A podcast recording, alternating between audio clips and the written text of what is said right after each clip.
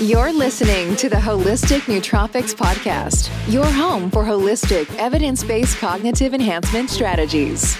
And now, your host, Eric Levi. What is going on, everybody? Welcome back to another episode of the Holistic Nootropics Podcast, where we discuss using nootropics, biohacking, and nutrition to help you boost your cognition. My name is Eric, and if it's your first time here, then please take a moment and remember to subscribe. If you are enjoying the podcast as we go along, then please leave us a nice um, review on Apple Podcasts. And if you are someone who is new to nootropics and supplementation or biohacking, and you want to get yourself the best quality supplements and nootropics on the market today, then head on over to holisticnootropics.com, where I have a whole bunch of different product reviews and all kinds of informational content. And right there on the homepage, you can find my free supplement buying guide. This is a fully comprehensive supplement buying guide that will walk you through ingredient by ingredient on how to find the best quality quality supplements and nootropics on the market today. Because as many people know, the supplement industry is a $100 billion industry, and 99.9 billion of that is absolute hot garbage that is flushed right down the toilet bowl.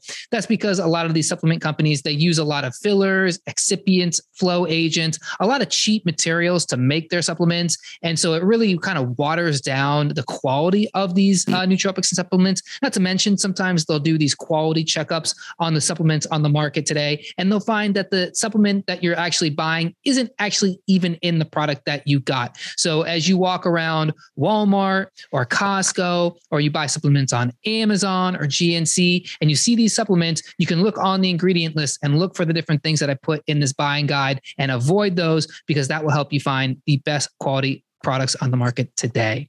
Okay, let's jump into today's podcast with my guest today, Dr. William Hsu. Dr. Hsu is the Chief Medical Officer at L-Nutra, the leading Nutritech company developing innovations in nutrition. In his role as Chief Medical Officer, Dr. Hsu leads the clinical de- uh, development effort and oversees the medical affairs department.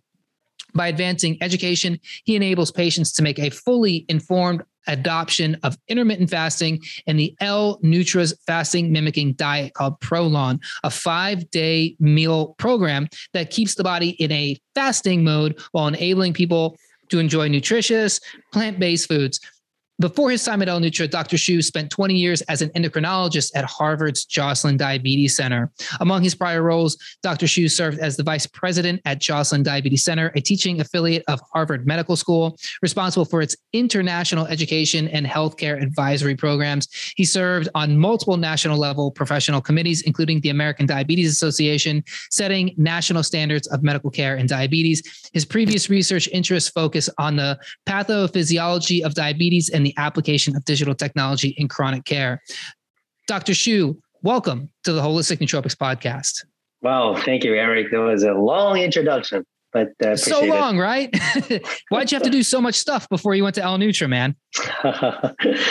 well, uh, I think uh, that journey was very helpful uh, for yeah. me in, in realizing, um, you know, nowadays when we talk about health, a lot of people actually know what to do uh, with their health. Everybody knows we got to eat better, sleep better, more exercise.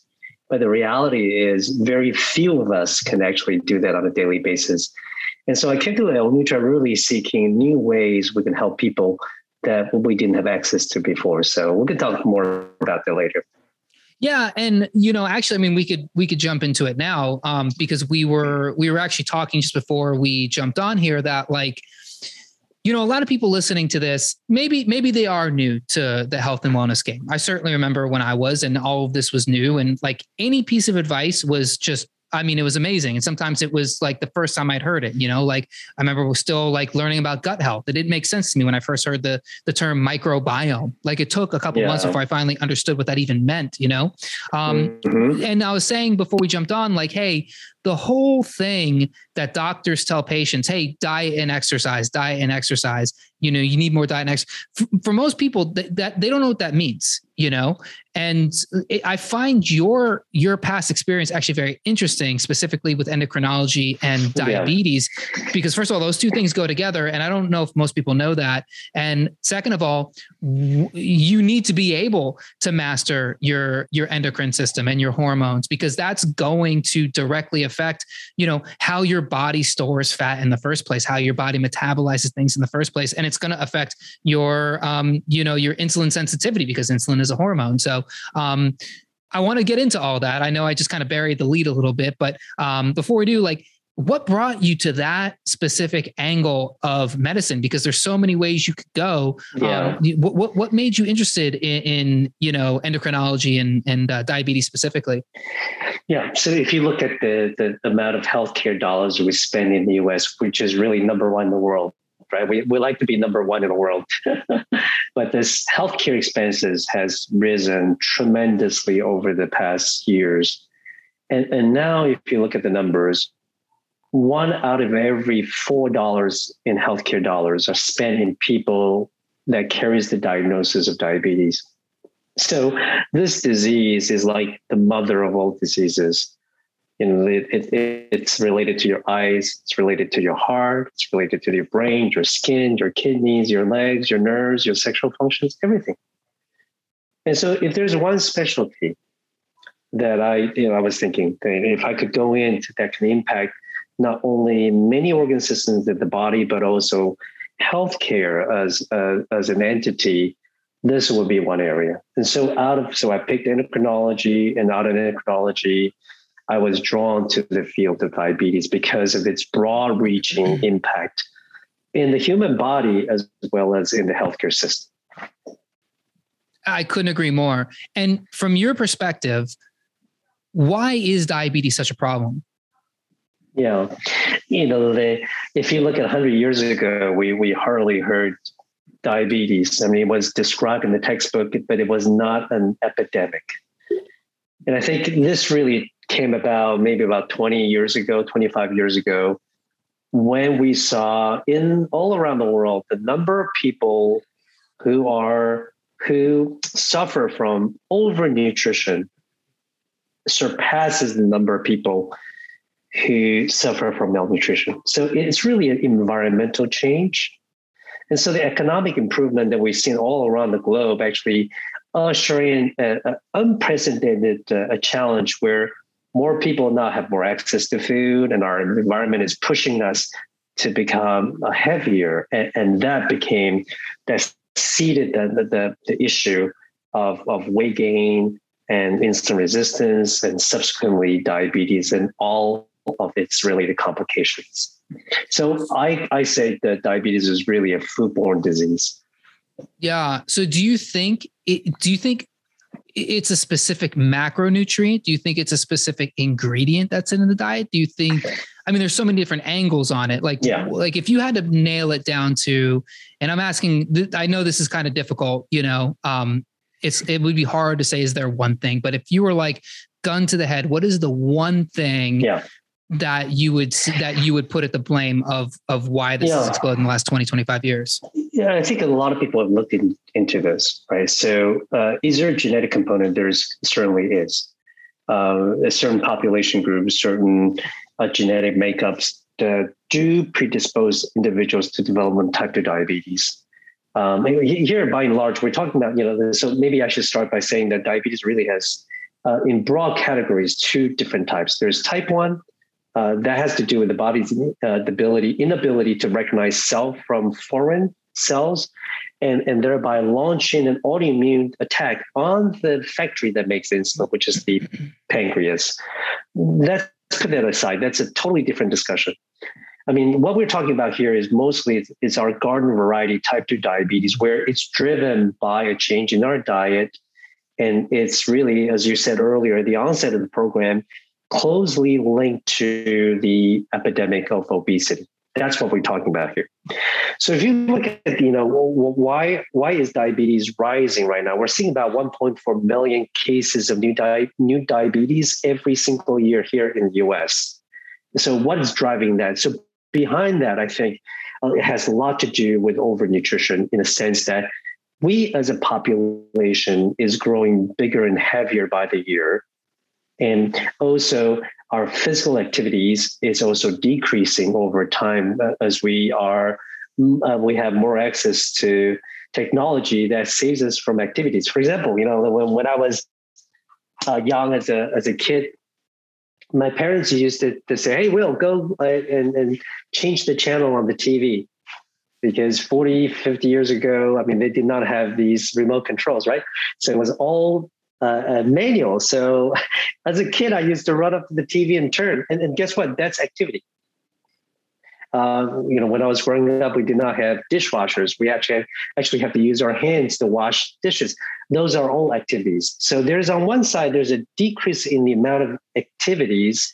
Now, remember, I'm not saying exercise. I'm saying daily physical activities, because in you know, in, in summary, that is really the amount of calorie burns that we we incur every day. That is dramatically drop with commuting, driving, and and and all these machines that help us to live a easier life.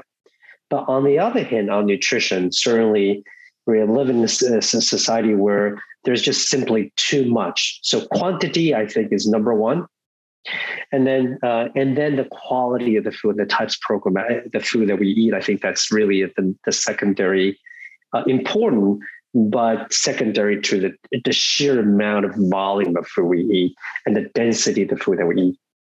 And when it comes to quality, what what do you see as being the problem with the quality of food, and, and what food are we talking about? Yeah, I think you know we uh, as human beings are never used to be consuming these refined carbohydrate. I think we we we understand that, but we are also there's a lot of impurities in the food as well. So you know while I talked about over uh, caloric consumption is the number one cause, but there are many other issues. For example, if, if our food includes a lot of impurities or additives or uh, uh or pollutants or pesticides, they're going to cause immune reactions in the body. Uh, so, for example, uh, cities or countries with a high rates of pollution in the air, in the food sources, in the water, is also linked to high rates of diabetes. Mm. And so we're beginning to see that diabetes is not a one dimensional disease where you can say, oh, that's the culprit, but it's a constellation of many factors of the modern world that are chip by chip, point by point, contributing to this diabetes epidemic first in the Western world, but now it's really a global phenomenon. And I'm so glad that you mentioned that the the pollution and the you know the pesticides because that's that's an often overlooked part of of this epidemic. Um, you know, I've had uh, I've had this woman on my podcast. Her name's Stephanie Seneff. She's a um, one of the leading researchers on glyphosate, and she was talking about how glyphosate works in the body and how it can disrupt metabolism. And it's it's sinister. It's sinister how this works. And it doesn't matter what macronutrient you, it doesn't matter if you're keto and you're avoiding carbs or if you're a, a vegan and you're, you know, you're avoiding fat or you're just healthy and you're just, you know, an omnivore and you're just trying to eat like the good stuff. Glyphosate touches so many parts of our food system.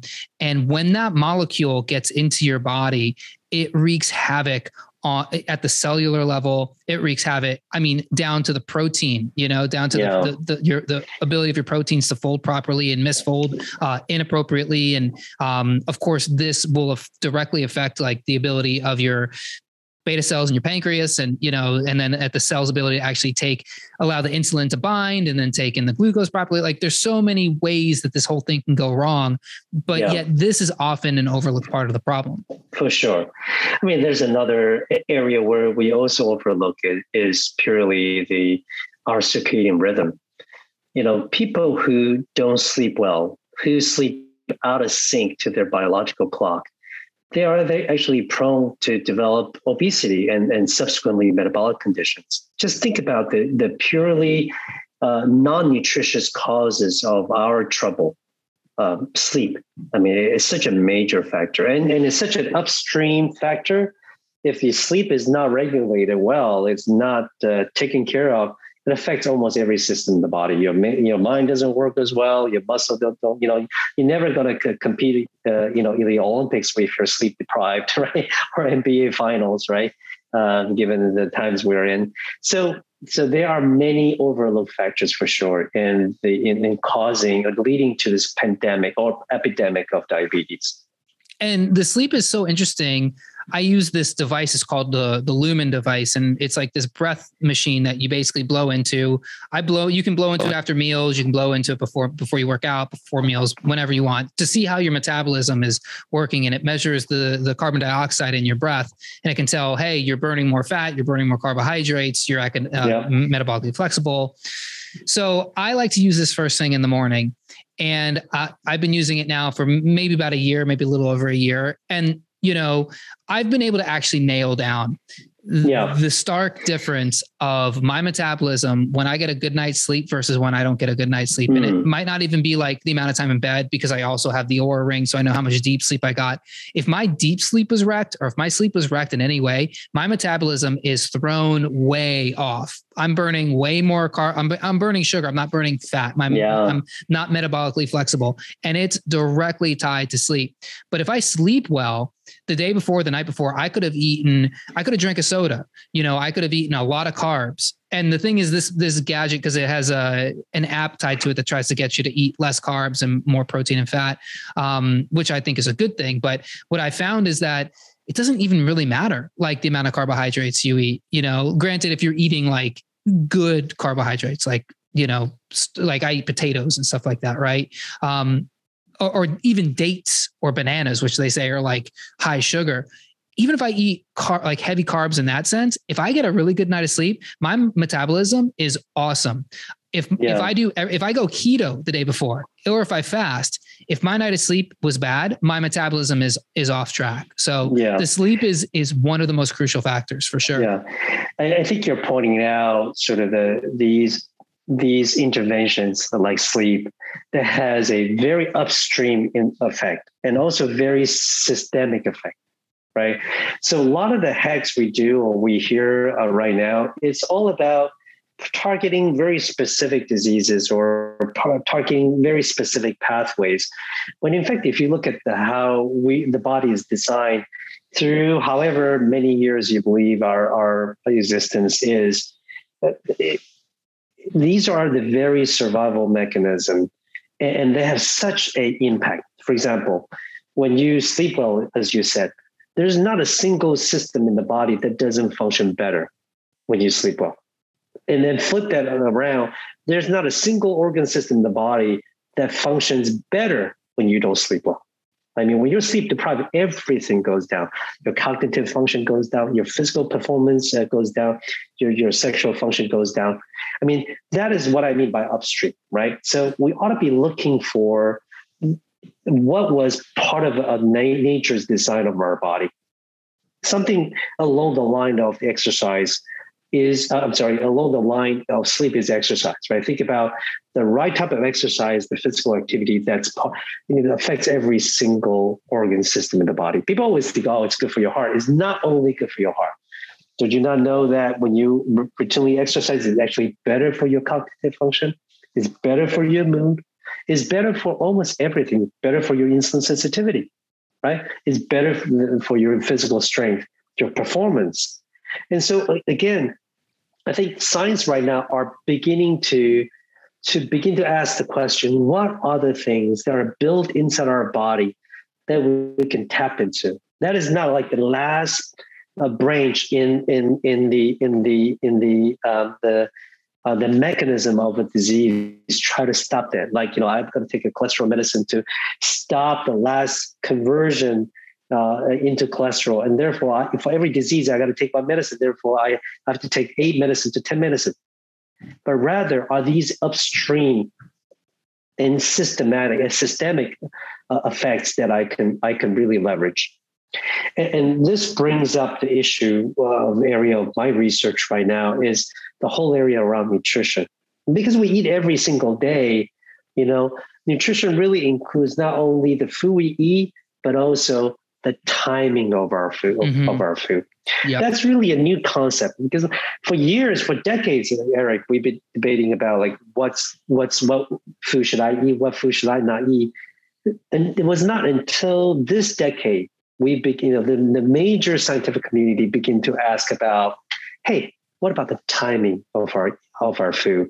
And by inference or the uh, by inverse of that statement, that is, when do we not eat? That now has an implication to our health. Okay, so this just became my favorite podcast because I've been thinking so much about this myself. I've been obsessed with timing of food. Like, I mean, I'm driving myself kind of crazy with it because my day is run by by stopwatches. Uh, you know, so it's like and and like timing of like, okay, I need to have eaten my last meal three hours on the dot you know, before yeah. I go to bed, right? And I can't, I have to have my first coffee. I only drink one coffee, but I have it in the morning, but it has to be at least an hour and a half to two hours after I'm up, right? And then I have to have my first meal 15 and a half to 16 hours after I had my last meal. So it gets a little crazy, but what I find is that this for me, and I'm not like that crazy, but like I, am exaggerating a little bit, but at the same time, like I'm not like I'm I'm a little cuckoo in that way. Um, but for me, this the timing has made it so that even if I eat something bad, right? Even if I go out or whatever, um, and I eat something and it's got a bunch of crap in it. It's got high fructose corn syrup, or if I have ice, you know, an ice cream one out, or I go out and has this like something cooked in crap oil or something if the timing of that food is okay, if yeah. I have that early enough in the day, I'm going to be okay. But if yeah. I have even a healthy meal, even like a salad with, you know, fresh greens and like some, you know, farm fresh eggs and like even like liver, but I have that like a half hour, an hour before I go to sleep, forget it. Like the whole next day is off. So yeah, yeah th- this timing thing is so interesting. Yeah, Eric, I think you're you're a mom really uh, um, uh, you have company here uh, who believes the same thing. So if you look at the, both 2016 and 2017 Nobel Prize uh, winners, I mean, they they agree with it. So let me go into that a little bit. Let's start with the more recent one, 2017. Nobel Prize was given to scientists that discovered that uh, you know we have obviously everybody knows we have a master clock in the in the body, which is the pineal gland that's inside your brain that secretes hormones that tells the body when the sun is up, the sun is down, the melatonin, right? So, so I think the master clock is not a new news. What was new in 2017 that was awarded was the fact that that every cell actually has an internal clock. Mm-hmm. There are genes, these clock genes, that are encoded into every single cell of the body. And so, so that means if you go to bed with a full stomach and having eaten a full meal, and when when your cell clock tells you, "Hey, it's time to go to bed," you have a, a desynchronized clock. Your behavior and your internal clock not out of sync. Now think about it. Anything that disturbs that, that natural balance in the body, the signals that's put out by, by the every cells in the body, it cannot be good for us right? And so the idea that there is a clock inside every cell dictates there is should be a rhythm for for our activities of the day. When the sun rises, we're supposed to wake up and do work, and eat and consume, and hunt and gather, right? But when the sun goes down, we should turn off the lights. We should go to bed early. But look at what we've done. We have refrigeration that feeds us in the middle of the night. we have lights we have something called the internet that keeps us up uh, at night. And so obviously there, there's all this dysynchrony uh, in our lives. Now let's go to the 2016 Nobel Prize was given to Professor uh, Ohsumi in, in Japan that discovered when you not eat for a period of time, and, and his studies were mostly in in the lower form of, of animals from E cells to rodents, that there amazing things happen. That essentially you are tapping into the survival mechanism of the body that was built in through millions and millions of survival time when most of the times there's no food out there. So the organism had to survive during those periods and, and what happened is that the body was able to take the stress from the outside from no food and turn that into a time of cellular cellular rejuvenation. That's a time when the body says, "Hey, there's no food coming in. I got to take some of the older parts of the cells, recycle them, and burn them up as fuel because there's no food coming from outside. I got to tap inside." And the first part the cells go to are always the older parts of the cells that is less dispensable to the survival of the cells. But when the food finally comes, then the body, the cell is able to now make or regenerate new components and therefore supporting the cellular cycle. So the short end of this is that through prolonged fasting, now it's actually able to drive the cellular rejuvenation. The repeated cycles of fasting and then refeeding, fasting, refeeding, now becomes the secret to healthy longevity. 2016 Nobel Prize. So, Eric, I think you're in good company there. Hmm. Yeah, that's great. I'll take that. Uh, to be on the same wavelength as a couple Nobel Prize winners. So, when you say there is like these pathways, right? Um, as far as okay, the cell is able to use its own energy. What are those pathways? Because I hear about the AMPK pathway, um, yeah. and I and I'm not really clear on what that is exactly. Can, can you explain yeah. that a little bit? So AMP kinase uh, pathway is really pathway that senses carbohydrates coming into the body. So you know there are only very specific nutrients that the cells recognize as nutrients. So there's either glucose, carbohydrate, right? Carbohydrate essentially gets broken down to glucose. That's sensed by the AMP kinase pathway. So these are the sensors in the cells that senses, hey, is there carbohydrate coming to the body? Is there specific glucose molecules that circulate in the blood?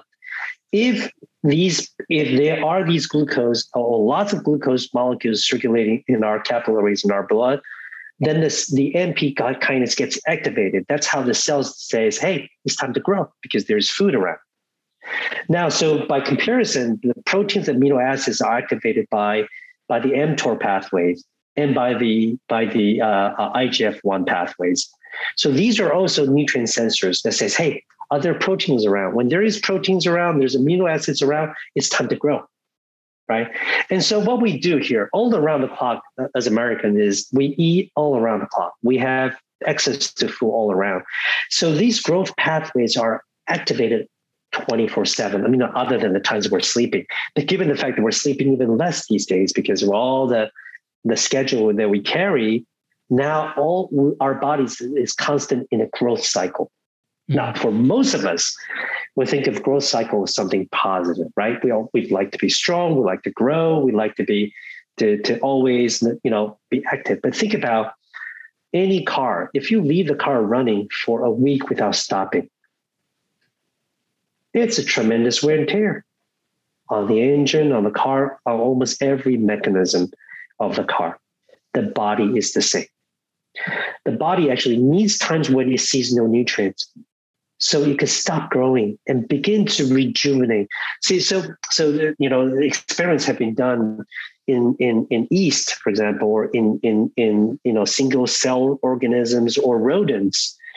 When you fast the organism, a couple of days of no food, instead of the cells dying, obviously you don't want to stretch over too long. So it's a fine balance there. But when you starve that organism periodically, the cells actually goes into this protection pathway. Because when there's no food, that means you're not going to grow, you're not going to have babies. It's not time to to to to go and take risky behaviors.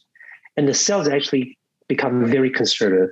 It's looking to to cut down these expenses and ask, what can I use as a fuel? How can I repair? How can I rejuvenate during this time? And all the energy gets put into figuring out how do I survive the next period. And that itself is a self-cleansing process. We call this self-rejuvenation. Everybody, I mean, everybody, every cell needs periods like that uh, to go through that self rejuvenation protective state. And that's what we've not seen over the last 20, 30 years with all the constant bombardment of eating, eating, eating, more growth, more proteins every day is it's a lot of growth. We we wouldn't wish it on a, a, a on a car or any factories, any machines. We shouldn't wish it onto our bodies. So this is why when people talk about calories in, calories out, and they go, "Well, it's simple thermodynamics," I I, I think that's completely false. Um, first of all, if you took in all of those calories, you would be as big of a house, as big as a house, right? You know, you would be enormous. The body doesn't work like that. It's more of a thing where when you take in certain calories at the right or wrong time of day, you are your body is turning on these specific signaling mechanisms that say grow or don't grow, grow yes. more, grow less. And again, going back to the time of the day, the circadian rhythm, some of those signals are more profound at different times of day, right? So, like you're more insulin sensitive earlier in the day than you are later in the day. So, you know, if you eat earlier in the day, you're going to better metabolize that stuff. But if you eat, you know, an hour before you go to bed, your body isn't as insulin sensitive. And so you're not turning on those correct pathways, you're turning on the wrong pathways. And so the the the compound of it is actually what gets you more than just the calories themselves. Absolutely. I, I, think the calorie in, calorie out is, is an oversimplification of a very complicated uh, uh, body system. And, you know, I think the, the idea of a yin and yang actually makes a lot of sense. You know, if somebody uh, exercises all the time, spends, let's say, 18 hours in the gym, it cannot be good. It actually is, it's too much for the body. It's really the the the stress of exercise and a lot of people don't a lot of people think exercise is relaxation. It's actually a stress onto the system. It's you're stressing the muscle you're stressing the heart. But it's really the recovery and the rest phase of the exercise that that really accomplishes the goal of the exercise so same thing. There's time for nutrition. There's got to be time for extended fasting so that this is how the what the nature designed us to go through. And that's the best way to to live a healthy and normal life. And in your opinion because you you've studied this so much with fasting is there a good amount of time that you want to fast for to really effectively turn these mechanisms yeah. on? Yeah so so you know but by definition and we have to define it somehow you know i think anything that fasts less than two days we call that intermittent fasting and anything that that goes above two days consecutively, that's that's prolonged fasting or periodic fasting. I think it's very important for your for our listeners that they differentiate two different types of fasting.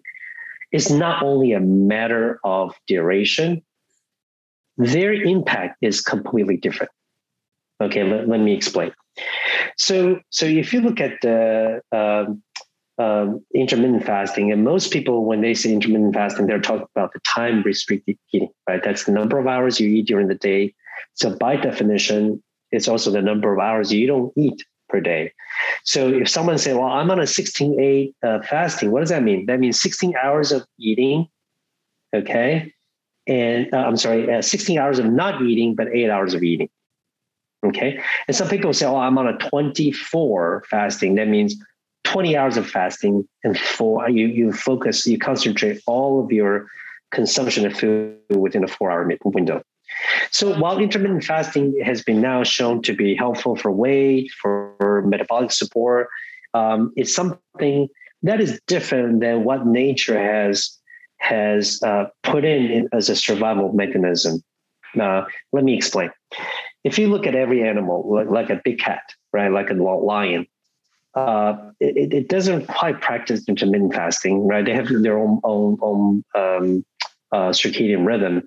But what's really at play there is they hunt once, they eat full, and then there are a couple of days where they don't hunt because they go through fasting period until the next time, a couple of days later. So what what what happens during the, those periods of fasting is the body now adapts to that period of no food. And the body goes through these cellular changes during that time.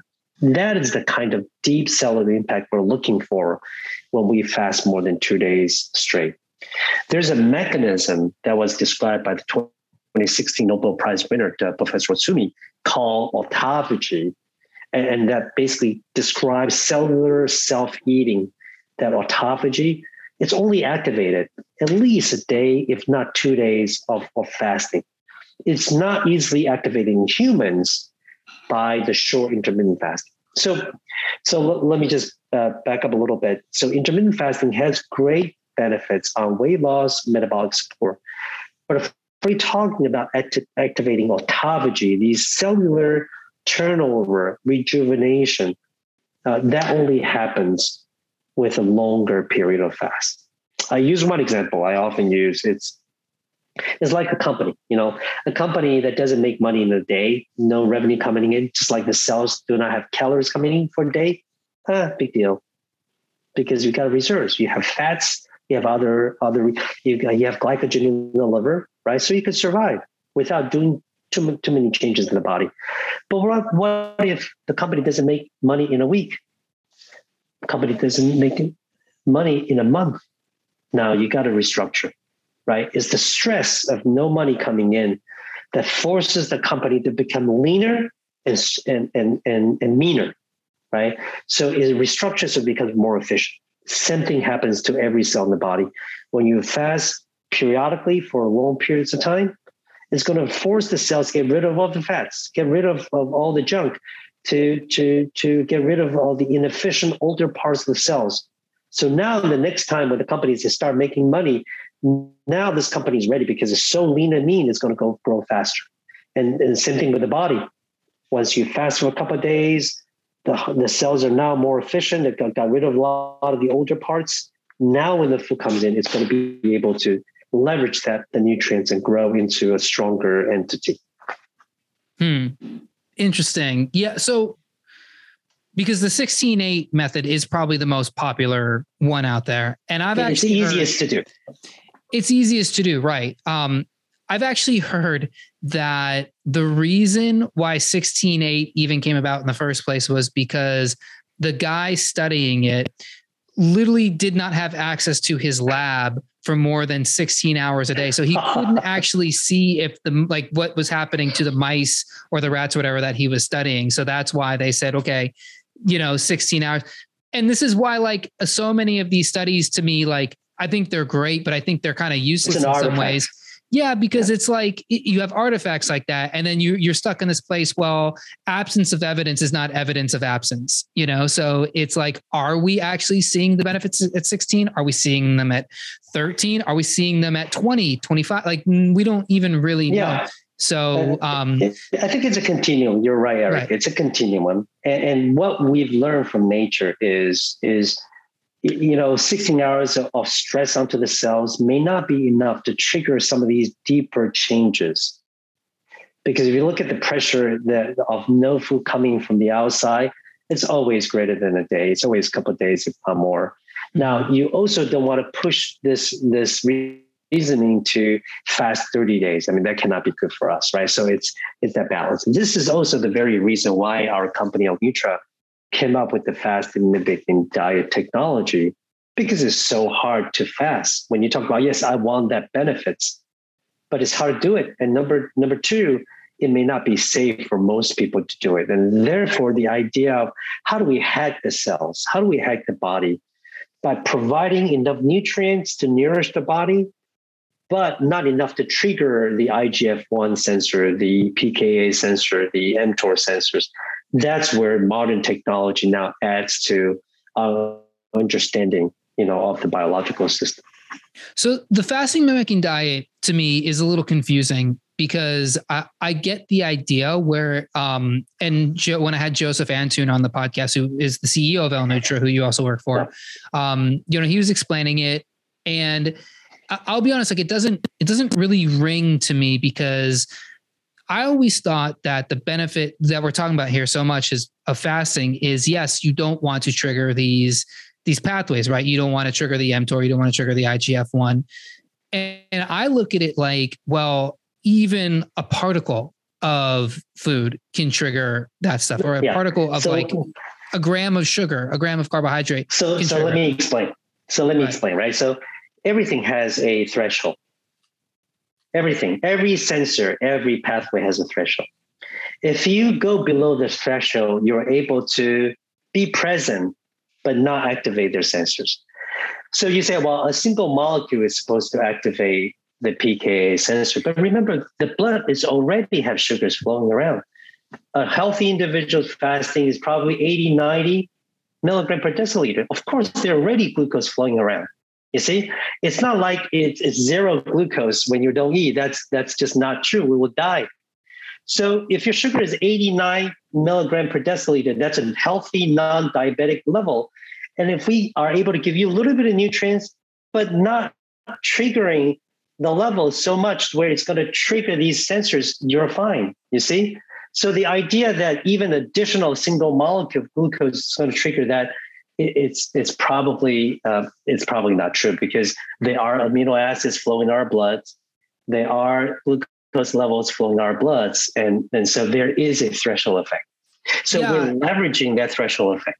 Right. Okay. So I'm glad you explained that. So do we know those specific thresholds?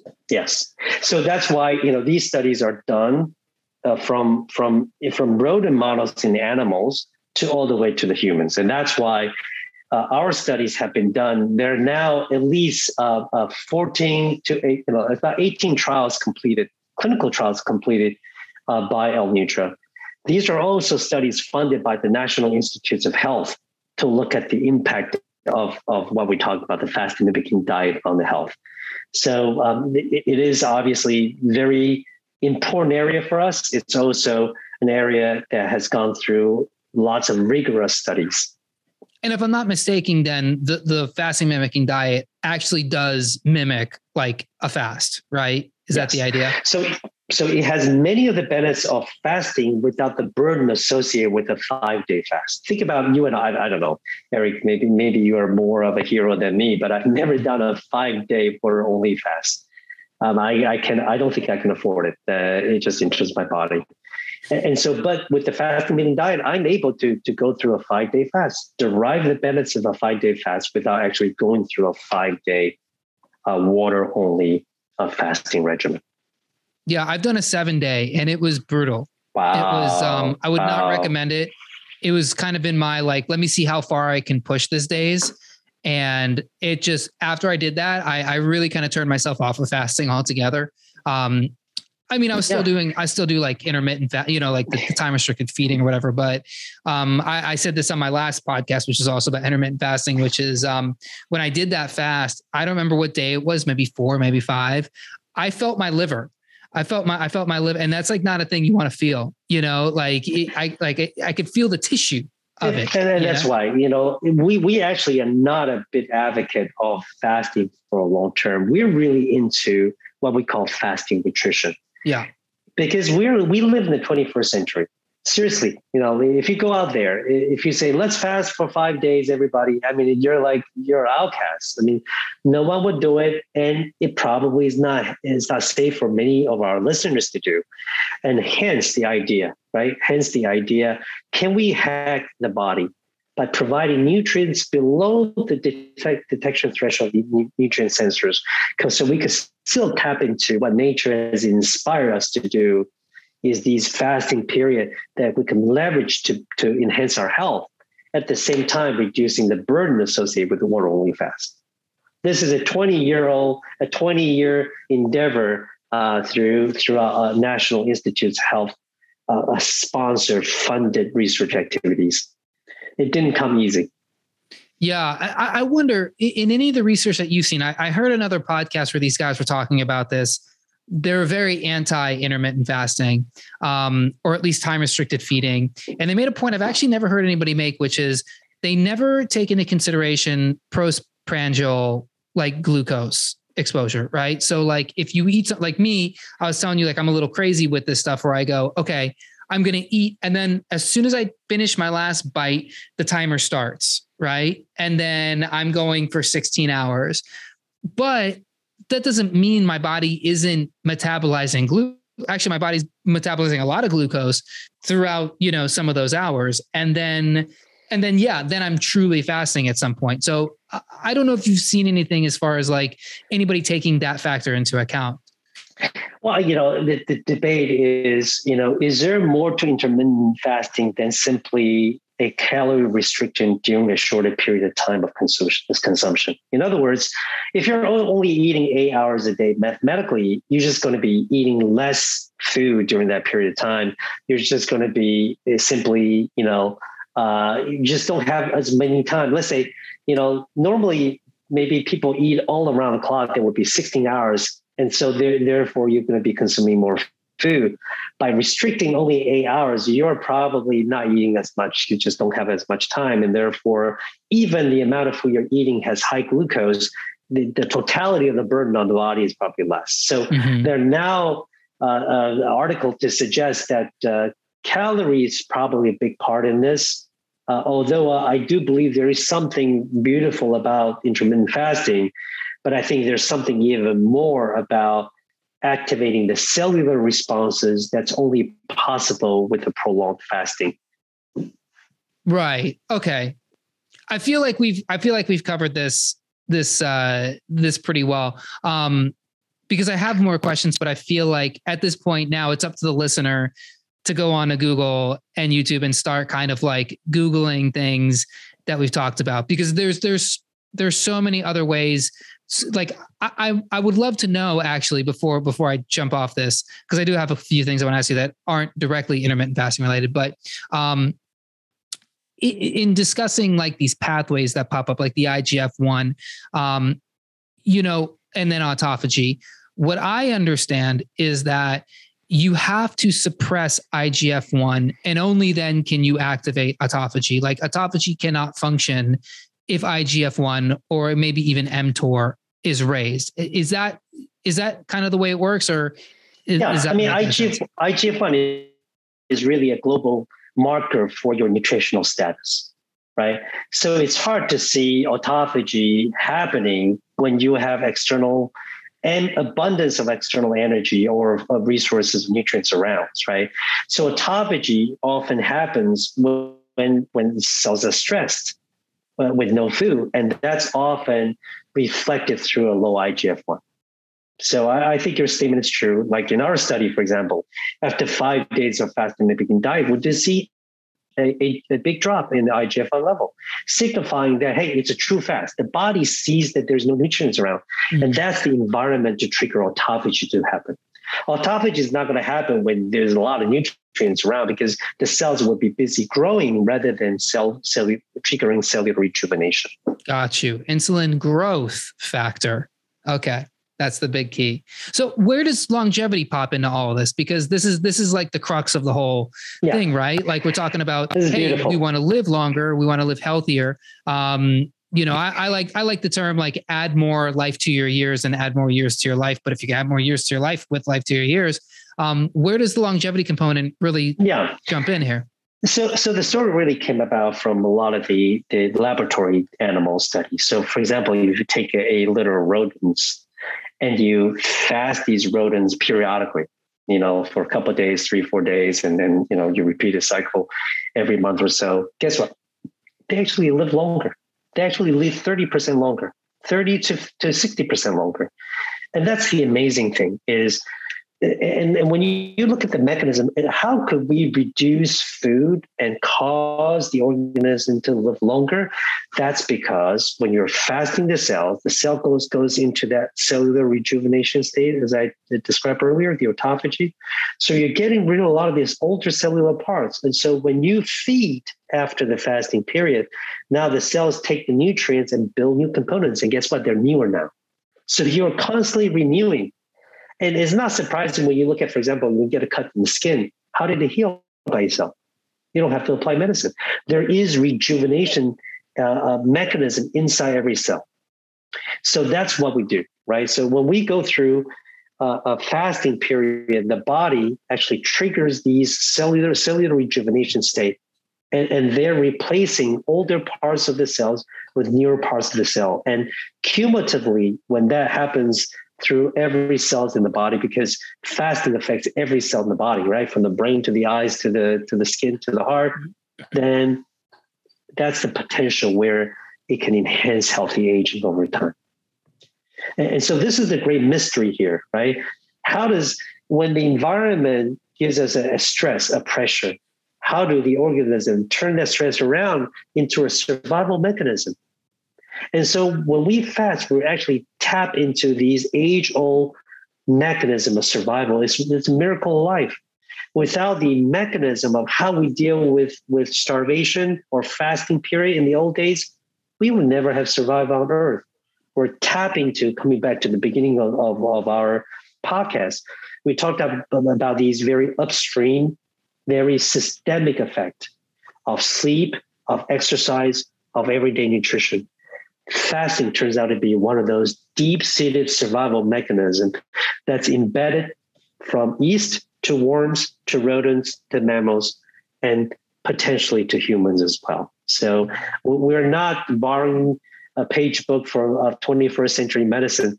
We're tapping into what was part of our genetic makeup and our survival mechanism, the cells, all the way from the beginning, the origin of life.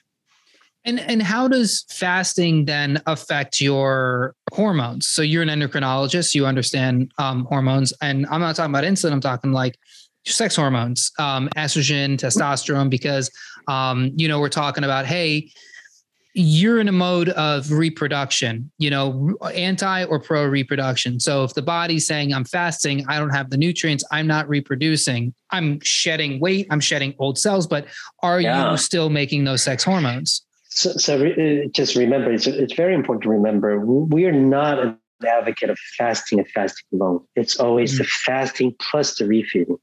Right right so it's it's it, it's it's the stress it's like the it's like exercise you stress the muscle and you rest and give it nutrients that's how the muscles gets bigger so this whole conversation around hormone has to do with you're stressing the cells that produces hormone so it's going to go through cellular rejuvenation so it becomes a younger version of cell so when you refeed the cells become younger. And that is the mechanism in every hormonal uh, organ system of the body, from the brain to the thyroid to the pancreas. At least that's the proposed mechanism of how fasting can support the hormonal system. Okay. Interesting. So it's almost so basically what you're saying is in terms of your hormones, your sex, like for a guy who's like, I want to get my testosterone up, and they say, Well, can fasting help with that? Your argument is that it's basically like you're taking your body to the gym, which if you want to get your testosterone up, you're going to have to do anyways test uh, fasting is a way to basically nutritionally take your body to the gym and then when you refeed your body saying well i'm not that old dirty crusty body you know before i did the fast. Now i'm a new body. Now i know how to properly use those nutrients and get them to the places they got to go to help build testosterone right. so and sex drive. That's right. So every cell in the body once they go through these periodic fasting period they become a younger version of themselves. And that's a, a you're addressing the cause of all these issues that we have right? Fundamentally by by by by giving the chance the cell a chance to rejuvenate itself. And that process takes care it takes place in many of the cells of our body. Are there foods or supplements is like actually what i'm really interested in supplements or nutrients that can help your fasting be more efficient well, you know, uh, if you look at our our the, the history of nature over time, and for however long you believe, 100 million, 200, 500 million, I mean, there was never uh, in the design of it, if you will, it's independent of anything from the outside. It's something that's embedded in every cell, right? So now, could there be any supplements that can aid aid in this process? I think it's a matter of further exploration and and for us right now, inside our ProLon kit, our fast mimicking diet, we do put uh, a set of uh, vitamins in there. We did put algal oil in there to help to support the body through that period of time, thinking that five days is a long time without nutrients. And, and therefore, part of the fasting uh, um, nutrition package that we put in this five day fasting does have these supplements and nutrients in there. But I would say uh, is that all there is that could help? I think it's a subject that requires more research and investigation. Are you aware of any research into um, like red light therapy or light therapy aiding in a um, in a fasting mimicking or fasting protocol? being that this could positively affect the you know the function of your mitochondria um, and then of course like this is what's you know producing atp and, and all these different things Interesting hypothesis. I, I do not have insight into this. Okay. I uh, just was wondering, you know, uh, thinking like, you know, because because biohackers are always looking to stack things, right? Always looking to yeah, stack supplements and stuff. You know, it's not enough. Like I said, it's not enough to just say food and lifestyle, diet and lifestyle. Like we always got to have like that next level of like yes, red light, vibration therapy, cold plunge. What what is the thing that helps boost that? You know. So, I understand. That. Yeah. Well, Dr. Hsu, this was this was a blast. I really enjoyed this conversation. You really uh, were able to answer a lot of my questions, my geeky questions, and I know people listening to this, especially the hardcore nootropic geeks, uh, probably loved it. Um, and fasting is something that we're all exploring. Would love to know more about. So, um, thank you so much for joining us today. Uh, if there's anywhere that people could learn more about you, follow you, ask you questions, um, you know, learn more about uh, L-Nutra and your different suite of products, where would somebody go do that? Yeah. So if you're interested to find to learn more about the company that's behind all this research, um, you could go to uh, l-nutra. That's t. Uh, that's n-u-t-r-a dot com. L dash Nutra dot com. Uh, for products, if you're interested in our fast and pro, uh, the, products, uh, please go to um, prolonfmd.com. Prolon, R L N, fmd.com. Awesome. I'll be sure to put all of that in our show notes and make sure everybody knows where to go find all of that. Dr. Hsu, thank you again so much for joining us today. Listener and viewer, be sure to check out Dr. Hsu, L Nutra, and ProlonFMD.com. And for more all things holistic nootropics, head on over to holisticnootropics.com or take some time and peruse yourself on through the old podcast library here on YouTube or in your favorite podcast player. Until next time, everybody, take care of each other. We'll see you on the next one. Peace. Thanks for listening. For more brain boosting info, in depth articles, and show notes, check out holisticnootropics.com.